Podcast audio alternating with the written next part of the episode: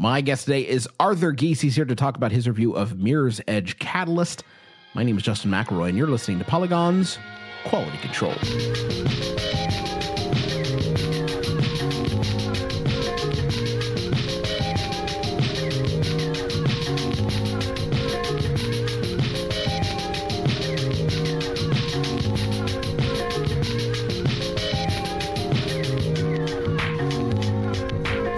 Arthur, welcome back to the program. So happy to have you. Hello. Um, a lot of people thought this game would never happen Yeah. for a long time. Like me. yeah, for example, you uh, thought that this game would never happen, and I think a lot of people kind of thought, well, that was a cool one-off, but I don't think we're going to get another one.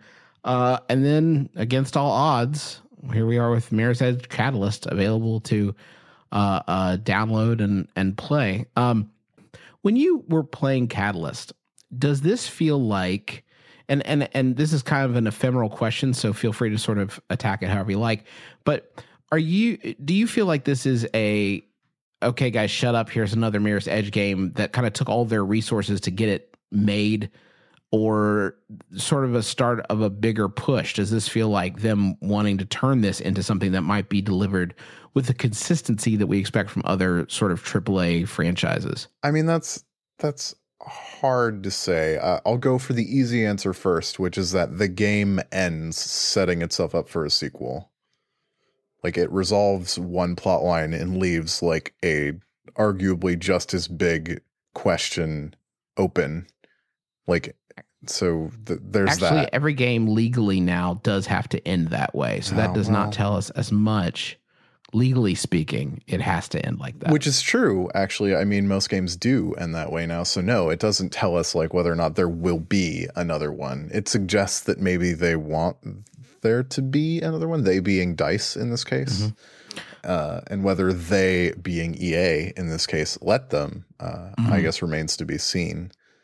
Uh, I, I tend to think of this game. I, I think uh, when I think about Mirror's Edge, a lot of the times, and it, it's actually kind of the same time frame because like you forget how long it's been. It's like been a long time. Mirror's Edge, the the debut trailer that the one that sort of bowled everybody over for the first Mirror's Edge was the first trailer I've ever seen in like a live event, like when I was first covering video games for Joystick. So like we're so we're talking aught eight there, I think, like early I mean, aught it, eight. It, it came out in 2008. So 2007, 2008 sounds like Yeah. about when they would have announced it. And that was like a pretty cool year for video games. Like Fable 2 came out, and Dead Space came out, and Mirror's Edge came out, and Fallout 3 came out, and fucking Left 4 Dead came out. Well, the the thing that I I mean the the one that I tend to to think about this in the same uh, uh, breath as, um, and this is actually a, a year earlier, but I, I think of it the same way as Assassin's Creed, Sure. where you have a game that is trying so many new and different things and not really nailing it. And then when it comes back around with another pass, you see this huge bump in refinement of what was already like a really uh, cool idea. Now, obviously, the the gap between those was only two years, but uh, still, you see a big bump in in in how refined it is.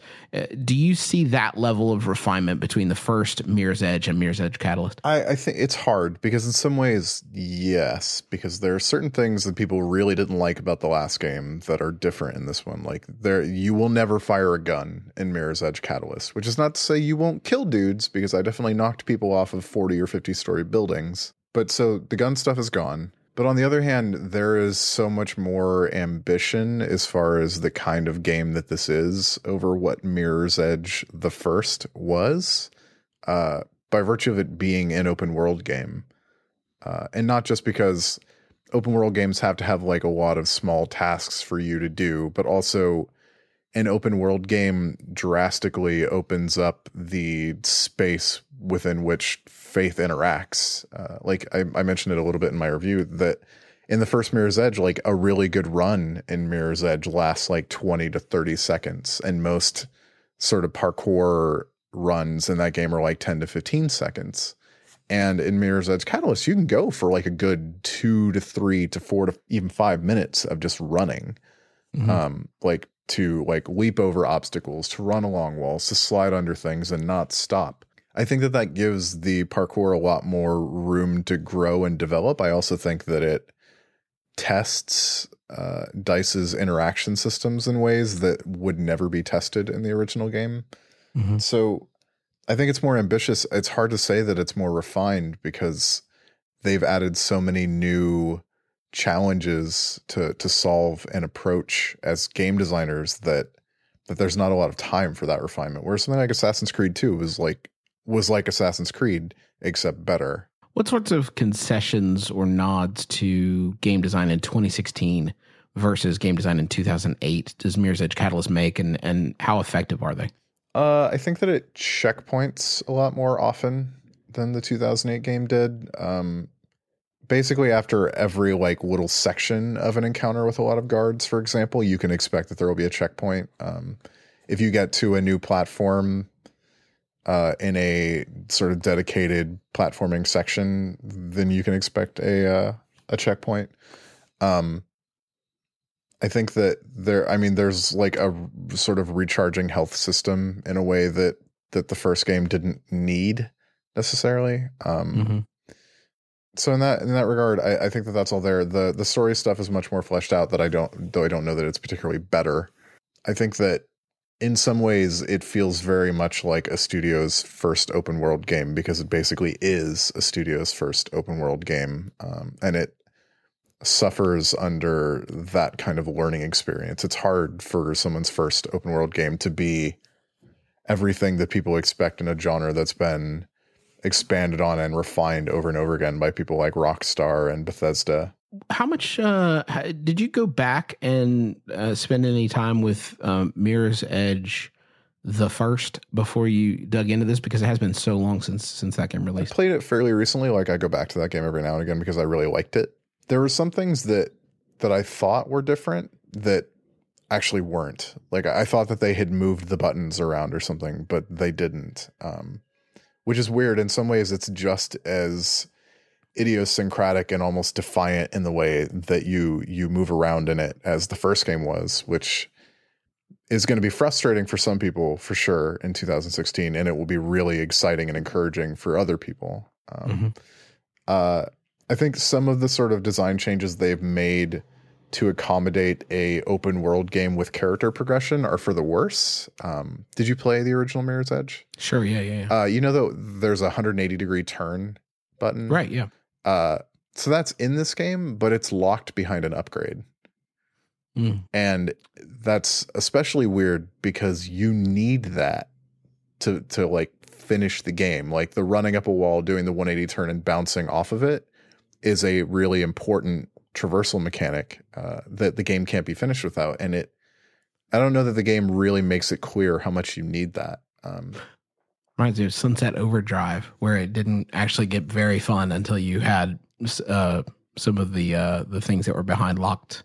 yeah, the, the skills yeah. that were locked away. And and I think that like li- like locking basic traversal stuff is a way of teaching players, but I I think that it sort of stifles the creativity that a game like this needs uh, to feel good because it's not the combat is not fun, um, right. And I don't feel like the like completing missions is the reward. I feel like doing faith things like uh, completing runs like styling off of platforms like actually like making a difficult run that is where the satisfaction in this game is derived from and to hide elements of that behind an upgrade tree uh, is a sort of strange design choice uh, in So- my opinion It almost seems like you'd be better served to have all the tools at your disposal so you could get proficient at using all of them as opposed to trying to learn to fold new ones in uh, later on the game. You've already got your sort of rhythms together. Right. And I mean, that's the way it feels to me as someone that plays a lot of video games. I'm sure that they have focus groups where they feel like they needed to introduce things more slowly for newer players. And and I get that. Uh, it just doesn't feel particularly good to me as someone who is familiar with these games. does it i've been struck by and i've had a hard time putting my finger on it um we had we had one question uh sent in by by listeners and we're going to get to a few more but um one of these uh i- i- was sent in to us by alex murphy who says ignoring sales numbers does catalyst make you feel like there's a future to mirror's edge does it have more to say and and i'm really interested in this question because for a game that was so hotly demanded. I mean, like you heard constant, constant questions about it. I mean, literally unabated for eight years or however long it's been about, you know, when are we going to get more Mirror's Edge? And there, it seems to be met with this weird sense of ennui. Like I'm not getting a lot of um, excitement from people about it, even people who are like really big fans of the first one. Um, do, do you think that maybe that was a, a, a cool experience that could have stayed where it was? Or do you think it's uh you know uh, do you is there room for for this to continue in ways that you'd like to see it sort of evolve again or are you are you good i think game culture as sort of an extension of nerd culture if we can use that really obnoxious term for a second is never satisfied to leave things where it was mm. mm-hmm. uh, or leave a thing where it was or leave things where they were or whatever um and so there was an extremely passionate fan base for Mirror's Edge that was not large. Um, the, the, the game was not a big sales success, and I know that EA has said that the game has sold a lot of copies uh, over the fall, the the sort of ensuing eight years since its release. Uh, but it also went on sale for like five dollars on Steam all the time. Um, I think that there is a very passionate, very vocal fan base that loved that game that wanted to see a lot of its good ideas uh, explored further while also fixing the problems. They wanted basically i think people wanted to fix what was broken uh, in the original game. And i think that there was excitement initially that it existed and then concern that the dice that that exists now is not the dice that made the game because that's the way the game studios work. Like there's turnover, people leave, people go on to different things. Um, and I think that there's always skepticism that EA is sort of like the faceless corporate entity is going to screw things up. Um, and also the way that EA handled reviews for this game did not instill a lot of confidence in anybody that uh, that they didn't send the game until just before it went on EA Access, um, which traditionally is kind of weird to to send it out right before everybody gets it. Like that suggests that could, that could be changing though, because we saw that with Doom too, and it was that was a humdinger. Yeah, I I think that. I mean, we could talk a lot about Doom, but I think that that there was Hell probably yeah, let's do that. we record another quality control right at this one. Uh, I think that a lot of discussion could be had about the worries that Bethesda had over whether or not Doom would click with people. Uh, and there are parts of Doom that aren't good. The multiplayer in Doom is not fun. Uh, and they pushed really hard on that for whatever reason. Um, um, I, I got a question from another Alex who asked Are there as many claustrophobic indoor sequences as in the first game? And if so, are they overly linear? No, I, I, I think that there are air ducts that you walk through that honestly seem as much for pacing or like game loading reasons as anything. Mm-hmm. Uh, most spaces are pretty big. Like there's a lot of room to work to sort of approach um, a traversal sequence as a puzzle rather than as an arcade challenge, um, which I think is good. I think that that gives Mirror's Edge Catalyst room to breathe in a way that the original game did not, uh, which I think in a lot of ways was dictated by the hardware that Mirror's Edge was made for and the engine it was built in was not designed for big open spaces. Um, so I think that that if claustrophobia is your concern, that you don't need to be worried about that here. What was the? I know you reviewed it on on three platforms. You checked out on all those. What was the main one that you you played on? I played through the whole game on Xbox One. Okay, how are the load times on on that after uh, you died? Because I'm playing on uh, PS4 right now. I gotta say it, and I think this speaks probably to what a kinetic game it is, um, and and how sort of uh, you know the momentum of it. But it feels really draggy when uh, you make take a wrong step and then end up dying. It feels like a, a long wait to get back into the action. As far as I know, the load times on Xbox One are not amazing, but they're not terrible. But I my experience in that regard will not be what everyone else has because I have an SSD uh, running on my Xbox One, so my load times are faster than what most people would experience. Um, Is that hard to do? No, you just throw an SSD into a USB external enclosure and plug it into your Xbox One. Oh, okay. Maybe, maybe I'll do that. It's pretty maybe convenient if you've got okay. an SSD or two hundred dollars laying around. I don't. Um, here's one from uh, Harrison. It says, "How does Catalyst differentiate itself from other open world parkour based games such as Assassin's Creed?" Um, I think Assassin's Creed feels much more mechanical and more distant and more about watching someone do cool stuff. Um, I think that Mirror's Edge is a more, and I know how much we all hate this word, visceral experience. I think that it is much more Visceral. Yeah. if only, man, what a weird game that would be. That'd be good. Um, I think that there is a sheer level of physicality that is translated very well through a first person perspective, uh, arguably too well uh, for the person who was originally supposed to review it, uh, Russ Frushtick, who got motion sick playing it, uh, which does not typically happen for him with first person games.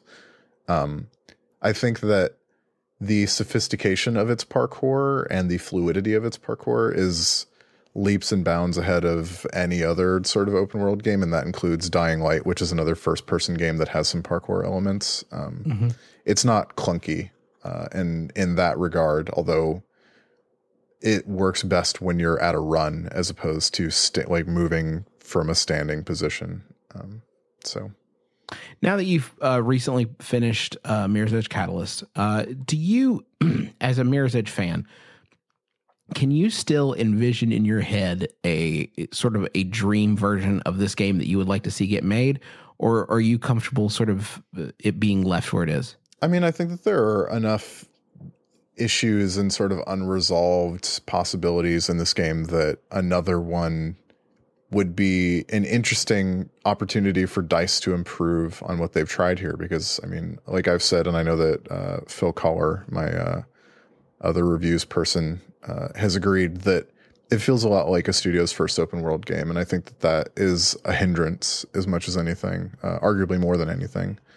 Um, so I think that their open world design could use a lot of refinement. I think that Dice still struggles with single player campaign design. I think that there are certain spots in the world that are really poorly signposted about where you can go and where you're supposed to go. I think that the last third of the campaign feels very autopilot Mhm. and overly melee heavy. And I think that their melee combat is still not great. Um, so I think that there's lots that they could fix if they got to make a sequel, but I think that a sequel to this feels about as likely as the sequel felt before it was announced. I mean, DICE is the de facto technical branch of Electronic Arts. They are building and supporting Frostbite, which is the engine of everything at EA. And they're also making Battlefield, which is a massive, massive franchise for EA while supporting every other studio using Frostbite. And now they're making Star Wars games and content with Battlefront and the almost assured appearance of Battlefront 2 next year in advance of the next Star Wars game. So I think that there was a window for DICE to make this game and they got it and they made it. And I don't know if they'll get another chance to do it again. Well, uh, uh, let's just be happy that this one is here. Uh, thank you so much, Arthur, for taking the time. If you would like to uh, uh, see more of this Mirror's Edge type content, we have plenty for you at polygon.com, including Arthur's review and and so much more just waiting there for you. While you navigate over there, I'm going to uh, wrap this up by saying thank you so much for listening. And uh, on behalf of Arthur Gies, my name is Justin McElroy, and thank you for listening to Polygon's Quality Control.